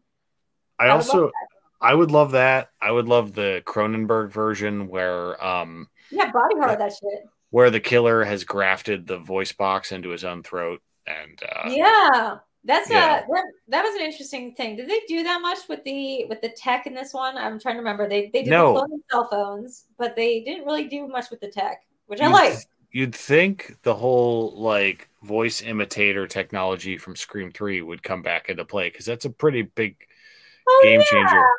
yeah Yeah. that was a good thing that they could mimic anybody's voice Yeah. And you, you know, that's more believable now than it was then. yeah it's, it's always kind of and you just have to suspend your disbelief because there's no getting around it that when someone's talking to you even if they have a voice box on unless they are literally a cancer like person who does not have a actual voice and has to use one of those voice boxes you're going to be hearing an echo and you'll be able to hear the person's actual voice like if you're sitting right in front of them and they're talking to you Mhm. their voice better you'd be like that's a girl's voice and it, i'm hearing an echo of it as it talks to the voice vo- vocoder or whatever but Yeah, I thought that tech was going to be because tech is sort of like on the not on the forefront, but it is a part of the Scream movies. It was an interesting thing in Scream 1 that she was like trying to type to the police on her like net 101, you know, internet 101. Mm-hmm. You know, like so and in every subsequent movies they played with cell phones and uh like the, the internet and and you know so they've sort of gone along with the times. This movie, while it did have a cool thing about cloning the phones and although I'll, at the end of the day, I don't think those phones were cloned. Like that was the whole point, right? That was actually just her friend's phone, Yeah. and like the friend was the killer. But they Yeah. were they were talking. They brought the. I, I feel like saying it was a cloned phone again was a fun way to bring it back to the original movie too, because they they they mentioned phone cloning so much in the first film. Right. So what's really funny is that opening sequence where her friend is like starts typing and she's like, "Oh my god, I'm not." She's like, "I'm not so and so." It's Mhm. a lie. It's still so and so. They didn't go through some elaborate phone cloning thing. It was just literally like it was her friend who was just doing it through the phone. yeah, Um, and I guess that would have had to also be her. This is what I figured out as well. It would have had to be her friend who stabbed her and who stabbed the girl in the opening because Jack was up. He was up in like what Bakersfield or wherever they were saying. Yeah. He was already there, so he's uh he most of this killing was done by her best friend. Right. What I realized it, it had to be. yeah. So there, you know, I I'd be interested to see some some of the background here, but like I was able to take some of the logical leaps of this film because I feel like thematically it mostly worked pretty well. I think it worked great. I mean, as much as any of the other Scream movies work, like in the first movie, let's be Yeah. clear, Stu Stu must have done like zero killings. I think, except for Tatum, I think they were all Billy. Like it had to have worked out that way. hmm No, I think it measures up in terms of that uh, uh, just fine. I, I really enjoyed the movie. I just, um, again, like if we continue this franchise, um, there were some things that really surprised me about this, and then there were some things I wish I hadn't predicted. So I just that's what I'm striving for, you know, as the franchise goes on. Like, if you're gonna do another one of these, um, you know, I have no complaint about this movie being part of the franchise. I think it more than earns its place. It's solid. I just, I, I want to get, I, I want to really get caught off guard the next time around. Yeah, I don't want. Can I be honest? Like the idea of it being teen killers, like, is not scary, and it never. Can I be honest? Like, it never really was. The idea that these are just like some kids that you can like literally like push because they're clumsy, and they'll go woof, and like they're gonna try to stab you when you could have a gun, and like yeah, their whole thing is that they're in a movie, so like they can disappear really quick and whatever. They're not inherently, besides like the torture thing that they do in the beginning, uh, and because the voice is the same, it's not inherently it, it seems like more scary than it actually is when you stop and think about it. Those cold opens are always terrifying because like Mhm. the POV of the, the victims is always really scary because they're always caught off guard. Yeah. By the time Sidney gets involved, she's like, "Who?" She's like, "I don't fucking care." Like she, they always act like she's re-meeting this old adversary, like like it's Jamie Lee Curtis and Michael Myers. But in Sidney's mind and in our audience's mind, we know this is not the same person. So she's just fighting some new kid every single movie. She's just fighting some new shithead who's decided to wear that mask and do that voice. Mhm. And what I'd like to see is like an MO that's different because they almost like they almost treat it up until the end of every Scream movie as if it is the same guy. That's why Scream 3 Yeah. actually had a cool thing with like the gas because I was like, that's clearly not the dude we've been dealing with. Like they always kind of act like it's this almost like the same ghost who's just like haunting them and haunting Sidney. Um, and at the end it's revealed, oh no, it's just like a very Scooby Doo thing. At the end, it's like, oh no, this one is blah blah. Even though he acted exactly like, uh, and he spoke exactly like, and he used the same exact verbiage, and he he murdered in the same exact way. Uh, but no, it was it was a 16 year old girl. Don't worry about it. It was like Sidney's cousin. Don't worry about it. Like that doesn't make any sense. The two killers themselves would have different MOs and like seem different when they were fighting. Honestly, I don't understand how at this point, like, Gale and Sidney don't sit down. Like, you know what? What if we just hire a professional assassin to go to Woodsboro and like suss out? Like, there's no chance like these clown ass killers would stand a, a chance against a real assassin. So, like, just send be. yeah No, send, send someone in there to clean clean up the job but that's not the point of scream i'm just saying like those are things they could play with in the future And then if there's a way for these killers to like take out a character like that, that could be interesting. I want Well, I them to play more with the formula next time. I really do. I think that's exactly right because I think the thing is only two of the, the only three of them have taken place in Woodsboro. Three of the five. Um, because two was in college, that was somewhere else. That's why the books are titled something else. It's like it's not Murder in Woodsboro, Massacre in Woodsboro. It's called what? It's called like something on the college campus. It just followed Sidney. Mhm. You know, people would just be like, if there were murders like that, it would just kind of be like, unless the same girl was involved, you would just assume like it they're un- almost like copycat or possibly even unrelated killings with just people using the same mask. You know, Yeah. like what would be the motivation? The, the fact is, the motivation's always been around Sidney. What I liked about this movie was it moved the motivation off of Sidney. Sidney showed up, and Sidney was like, "I'm getting myself involved," but they don't even do that line that they have in the trailer where they're like, "Sidney, it's such an honor to meet you." Uh, it is a mashup of a line that they have about Yeah. Dewey, where it's like, "It's an honor. It's been an honor," or whatever. Which is like, yeah, that that guy's like, yeah, they're gonna pay their respects because that guy was involved with the original, and these are super fans of the original. So getting to meet Dewey, getting to fight with Dewey is like getting to like for us would be like getting to fight Matthew Lillard. Like it would just be Mhm. awesome. It'd be like, holy shit, like we're oh, it's really you. And they want their autograph as much as they want to kill them. And I don't actually think they want to kill them. I think that they're really focused on doing these, taking out the murders or taking out the people related to the original murder. Because these Mhm. are fans. And that that does end and they maybe could have hit this beat harder or like played with it a little bit more but their motivations are entirely different than anyone else's has been throughout the franchises. They are like they like Sidney. I get the feeling they like Gale. They're they're hoping Gale will write another book about this. Mhm.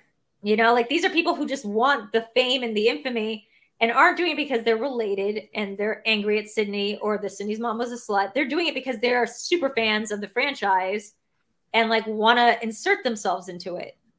And I think that's like a really cool angle because it makes Sidney unnecessary.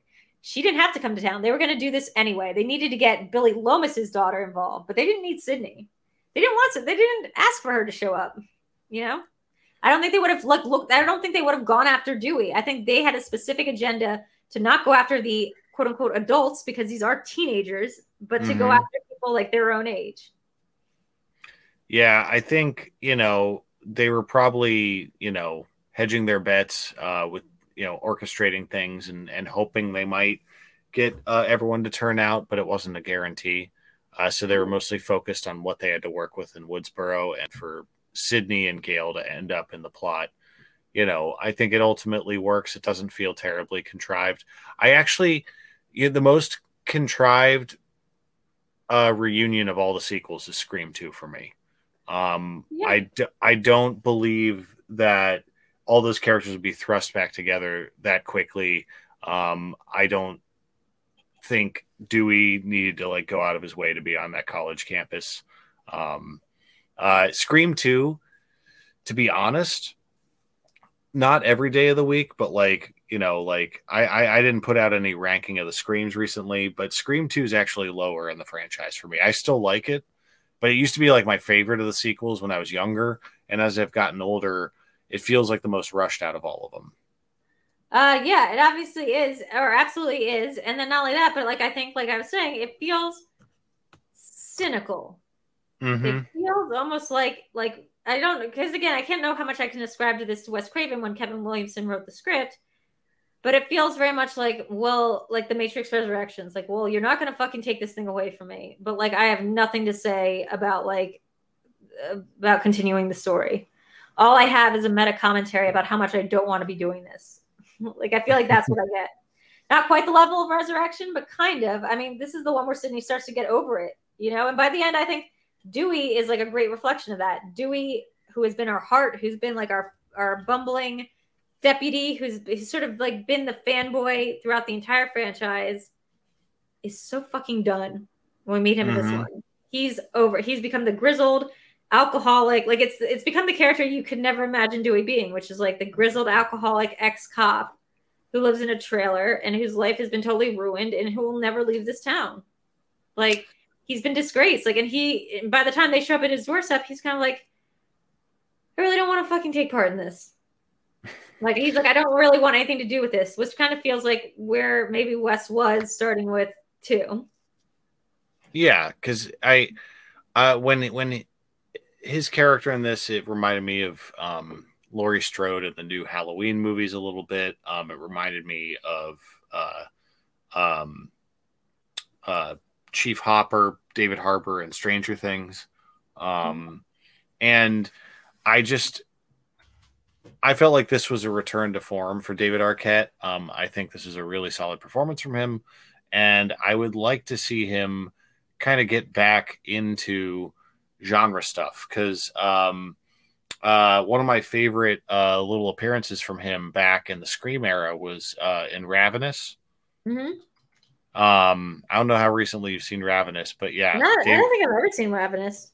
Oh, I love Ravenous. Oh man, that is a that movie's nuts. Uh, Guy Pearce, Robert Carlyle, um, a lot of lot of big character actors in there as well, like Jeffrey Jones and uh, um, uh, a lot of others. Um, uh, but um, David Arquette, uh, David Arquette, Jeremy Davies have supporting roles in that too, um, and uh, that's just a wild movie worth checking out.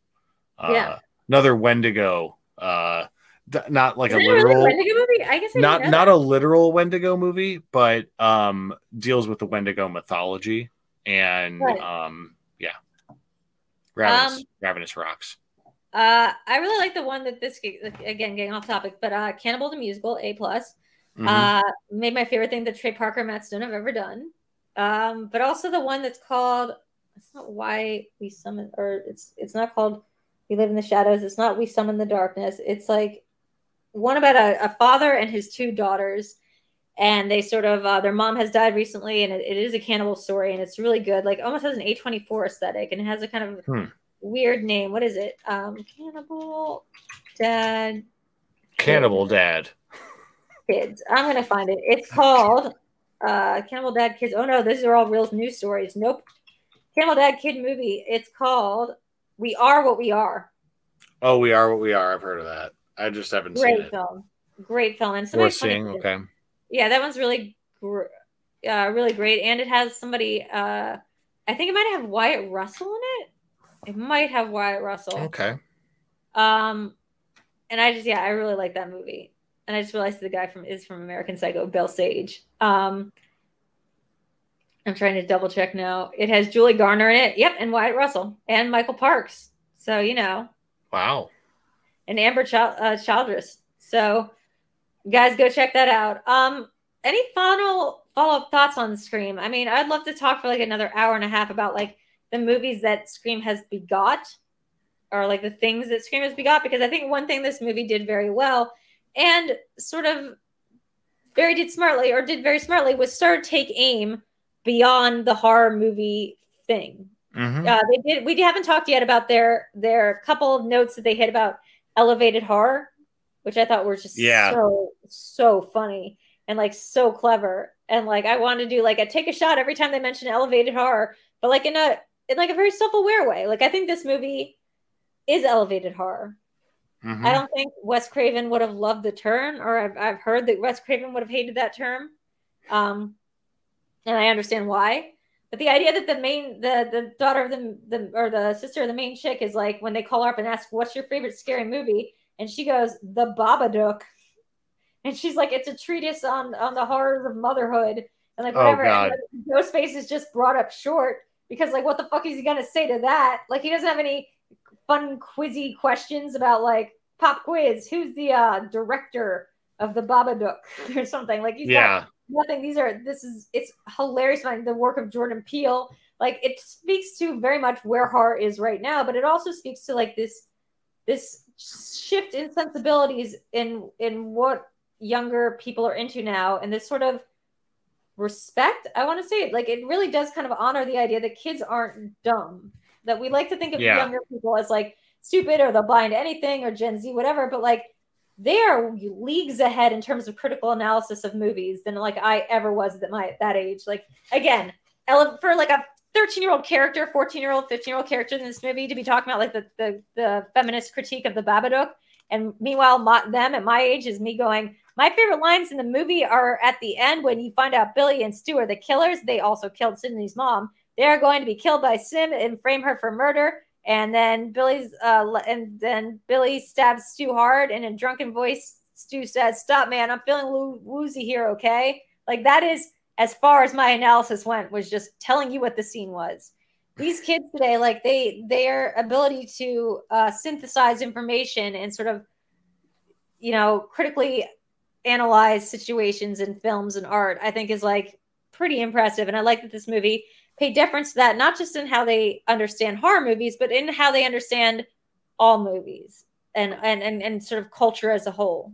Um, because I think it's it speaks to the toxic fandom stuff. Like even the bad guys in this movie are like, how can fandom be toxic? They met on message boards. These are people that critically analyze their relationship to the film and don't just take it as like, you know, this given that the film is one thing. And I really like that.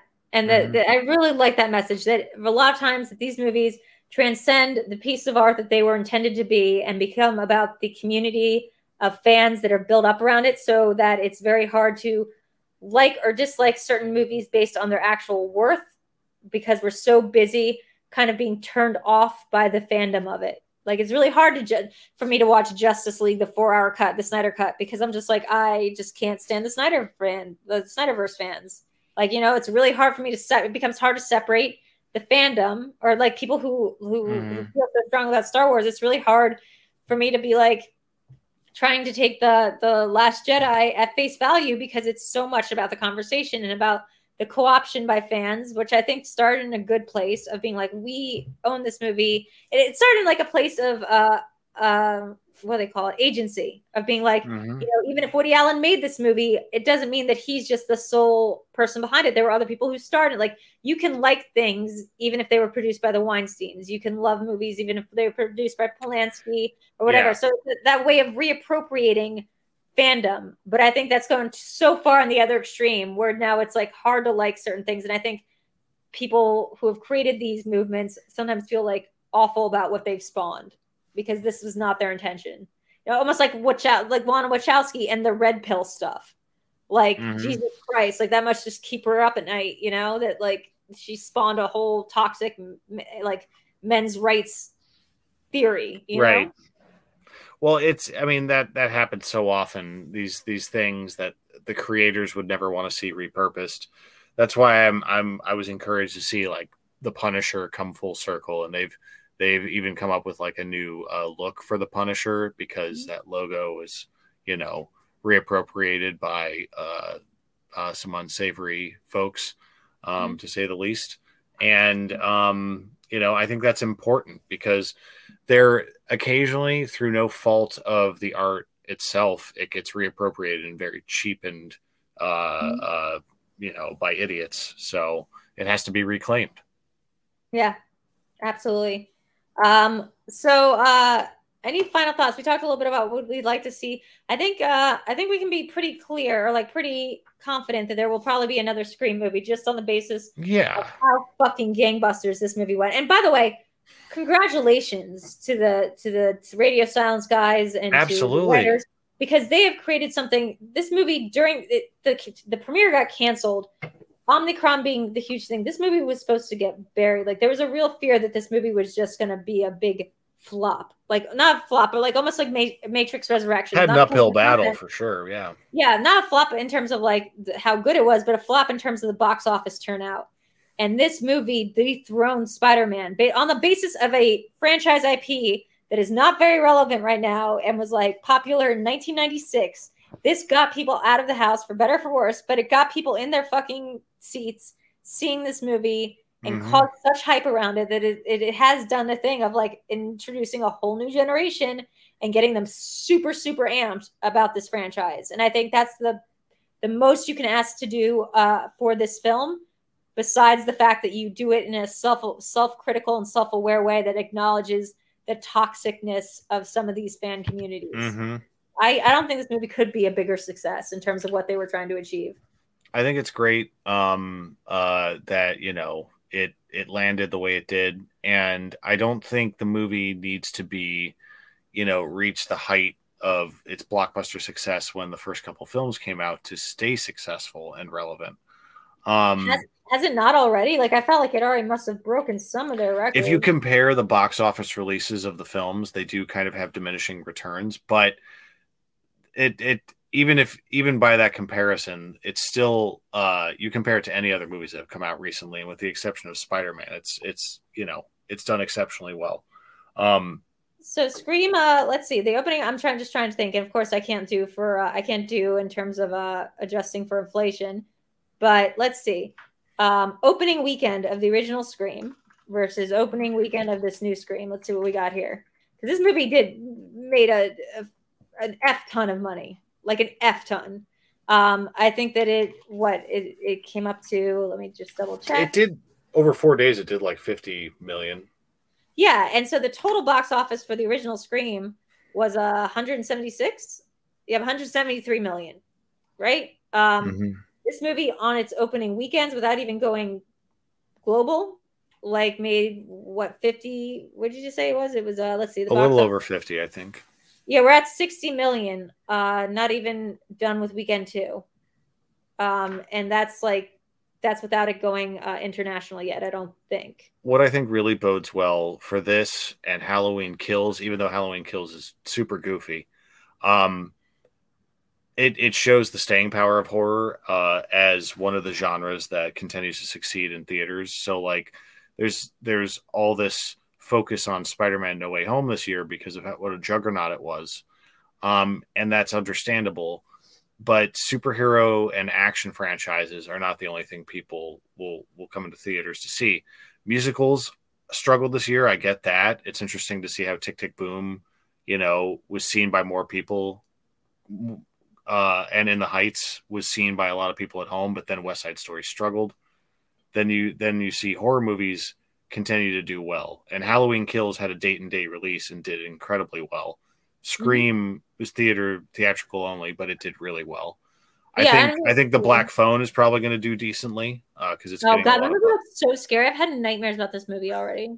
I'm so I really excited. have. I'm so excited for February and March, Drew, because that's going to be like Ethan Hunt villain mode because we have the Black Phone and Moon Knight back to back. And he plays a cult leader in Moon Knight, so I'm like, yeah, Mm-hmm. Oh I'm my so god. excited. I didn't realize Moon Knight was uh Justin P uh sorry, Justin H. Benson and Aaron Moorhead, two of my favorite directors right now. Oh, the endless and was on TV synchronic, yeah, Yeah, the, I didn't realize that A it was a TV show and B that they were the like basically the directors of most of the episodes. Uh I actually started talking to Aaron or Aaron or Justin. Uh, I started DMing with them because I've talked to them a little bit before when I Yeah. was at the, the endless. And they were like, "Yeah, it's a pretty big uh, year for us." And I was like, "Wait, what? What? Did I miss something? What else?" And they're like, "Oh no, we've been keeping quiet, but apparently they have a movie that's out in Sundance uh, right now that's going to be Yeah. opening up." And they said that they directed a couple episodes of that Archive eighty one show on Netflix, which is Archive 81. I, I'm keeping that on my radar, uh, and it's really confusing because people are also buzzing about Station 11 and like Oh, these damn number shows. Well, it's Yeah. funny is they're both also being adapted from previous works that I'm pretty familiar with, like Archive 81. I've like it's a podcast that I really Mhm. really liked a couple years ago. I was listening to it constantly. So, and uh, Ashley Lyle, the showrunner of Yellow Jackets, told me that her friend actually is the creator of the the adaptation for Oh, wow. um, Archive 81, and I only hear good things. To hear Aaron and Justin are involved with it is awesome, and so like I have to watch it I guess Uh, we're gonna have to delve into that. That'll be a future episode. that'll be a future episode. Um, so I just really quick again, just trying to break down the numbers here, not to like be pedantic about it. Oh, But you're like uh, on its initial release, and this was without a pandemic happening, although without being adjusted for inflation, 87 million on its initial run. Uh, we're already at 60 million, right? Or is we're already at uh yeah, 60 yeah, around million. that at least. Yeah. So we're already pretty close to, and this is still its initial run. This is only its second weekend. We're pretty close to hitting that initial Scream box office. Yeah, because the original Scream only took in six million on its opening weekend. Uh, That well, the, the original Scream it took a while to like build. I think too, because it Yeah. like yeah, back yeah. because it stayed in theaters a while and then it it's it that re-released. it yeah. got repeat viewings and stuff. So it was a slightly different animal. But yeah, no, I, I take your point. Like it's it's a it's a sustained, successful franchise. Uh, the sixth iteration, uh, I just I, I think they should keep the same team, build off of it, and just get even more playful. Um, Yeah. and and don't get afraid to to really surprise us. Yeah. Yeah. I think that's awesome. I, I just, you know, want to point out during a pandemic to make, you know, if Scream, the first Scream made, sorry, I get so pedantic about this, but if the first Scream made on its opening weekend, uh, $6 million, uh, and its first weekend of this movie, it made, uh, let's see, first 13.3 million on its opening day. And this is again through a pandemic. And yes, it doesn't have the the first one didn't have the legacy behind it, but it didn't have like the pandemic behind it. I mean, this is a Sure. huge deal for it, It to is. make double that much. But if you adjust for inflation, maybe just like the same amount as the original Scream movie Mhm. uh, during a pandemic is insane. Like that's an insane amount of money. Also, the makeup of the audience right now, I also think is really interesting. It's mostly men. Uh, Fifty-three percent of the audience was men, but uh, the ages are eighteen to eight, uh, 34, as you might uh, suspect. But then Mhm. this was interesting. The breakdown, um, the ethnic breakdown of the audiences show only forty-six percent were Caucasian. And then it was like a mo- uh, like a majority Latino and African American audience, which I thought was like a very cool, different kind of thing. Because Scream has major like majoritarily, I think, been like a movie that is so self-aware about its whiteness that like the the second movie, the one black character just like, like I'm Mhm. I'm getting out of here. I can't, you know. Well, yeah, I mean, the new characters in this were all, by and large, quite likable characters. Uh, Is it Mhm. Jasmin Savoy Brown from Yellow Jackets? Yeah, and they were yeah, Uh, mostly kids of the- color. Yeah, I think she's so good. She's Uh, awesome. Melissa Barrera. Uh, by the Mhm. way, um, I forget the actress who plays young Juliette Lewis, uh, Natalie, on Yellow Jackets. Oh, but she was in Book of Boba Fett. I it. know, I know. I just love seeing the Yellow Jackets pop up lately and all this other stuff I love. I'm like, this is great. What's Richie's next move? I need Richie and I need like young Richie to be in something together. hmm Um, mhm. As we close it out, I know we, we've sort of gone over, but I finally got my breath back, which is great. If you couldn't tell, Good. ability to be long winded all of a sudden. Um, do we want to talk a little bit about Yellow Jackets here at the end, or should we should we save Uh. I. I I would love to do a deep dive in the future uh, Okay. to give it the full respect it deserves. But um, yeah, bring on season two, please. Dude, I cannot wait. Hmm I Yellow Jackets speaks to me. It is my people. It is my. It's everything mine. It's it's Heathers and Lost like mixed together. Like I just yeah, yeah. I, I really really dig what it's doing, and and then and then you have that that slight Twin Peaks element to it, Twin the Peaks, mystery of the woods. Uh, just got- so great. lie. I think it has some Ari Aster to it. I think what it is is so much. It's kind of like in the way that girls did, but in a much less obnoxious way. I can only Mhm. speak from experience and only speak from my perspective. This show, Yellow Jackets, is for me. Like it is geared for me. It is about kids that grew up around the time I grew up. The music drop, the needle drops are all for me. The jokes that they make as adults are all for me. Like everything did- about it just speaks to me, Drew. What did you think about uh, the triumphant uh, uh, entrance to the re- reunion to uh, the Oh. Offspring? I mean, that was amazing. When they had some Portishead, uh, like earlier on, I was like, hell yeah. I mean, I Mhm. recognized early on that like me and this showrunner probably have a lot in common when I checked out her Twitter bio. And the picture, the header picture was Dawn Wiener from Welcome to the Dollhouse. And suddenly every domino. Oh, Heather. Matarazzo. Yeah, Yeah. From- Heather Matarazzo's character. I was like, that's what Misty is. We're just, we're looking at a sociopathic Dawn Wiener. That's like what Mhm. the character. And after like I saw that, I was like, everything's clicking into place. Guys, pay a lot of attention to what you're putting on your Twitter bio and your Twitter header because I recently got complimented by uh, Aaron and Justin because they were like, we're obsessed with that Gremlin sketch that you have like referenced in your bio. So like, make sure that you're referencing the coolest shit that you know about so you can become friends with the people who make the coolest shit that's out there right now. Is all I'll say. Drew, you you continue to procure uh, uh, quite the network here, and right, that's what I do. let's just get them all as guests. Uh, Dude, I'm point. dying for it. Uh, I am, guys. I am going to be uh, having an interview uh, on Monday for Fangoria Magazine. I'm interviewing the two creators Here, uh, here. sorry, the two uh, writers of of the Scream movie, the most recent Scream. So if you have any questions that you'd like answered about this most recent movie, feel free to shoot me a t- uh, like a tweet or a DM or whatever, and let me know what you would like to have answered about the film. Um, and I can do that for you because that's gonna be fun. Um, Adam, where can people find you? Uh, here every other Saturday. Um, uh, and am I doing anything else on a regular basis? Not that I'm aware of, but at Eisenthor, uh, right up there on Twitter and Letterboxd. That's mostly what I'm Mhm. focused on right now. Um, but I'll be back here in two weeks, and maybe we can go a little deeper on Yellow Jackets then.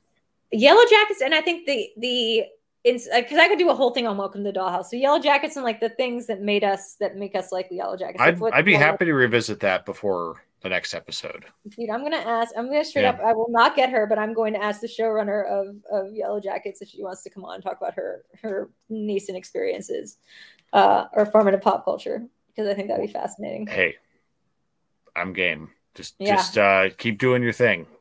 You're I doing will something keep right. on doing that. Yeah, I'll keep on keeping on. Uh, as for me, yeah, it's like her and Devon Sawa. Oh, last thing, Devon Sawa, Christina Ricci, they're both back in the pop culture. Let's get a Casper reunion up in here. Mhm. that in my life.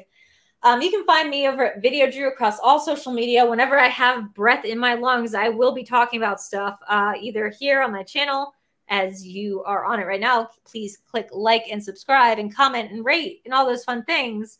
You can also check me out on our podcast network, Content Candy. That's content like the stuff you consume with your eyes, and candy like that stuff you consume with your mouth. Content Candy. It's nom nom for your ears. Yep, just let that land for a second. Uh, we have shows like Garmin Shozia with me and Lon Harris. Uh, we have the Video Chronicles as well as Salty Popcorn Reviews, which is uh, me and Eric's review show. We just did a Yellow Jackets uh, season finale sum up with Vinny Mancuso, um, who is now the editor over at Backstage. We have a bunch of fun stuff coming up, including some game stuff. We got this cool gaming thing. We got we got Mhm. this new audio setup that allows people to call in and just go like go right through our auxiliary thing, whatever mic, whatever. It's going to be awesome. So check that out. Please leave a review. If you leave a review on uh, Content Candy through wherever you get your podcasts, um, I will endorse you for whatever you want on LinkedIn. And I'm like a big deal on LinkedIn. I have like a lot of stuff going on on LinkedIn. So you want that from me. So please leave a comment. Be super sweet. Send me a screenshot and uh, send me your questions for the screenwriters. And I think that's all I have going on right now. Oh, yeah, Patreon, patreon.com backslash video drew. Please help a young, uh, struggling, not so young, struggling writer help it make me out in the world with the creator model of content, whatever. Okay, I think I'm done talking for the day. Uh, Adam, it's great to see you as always. I'll see you again in two weeks. And uh, yeah, bye, guys. Good night.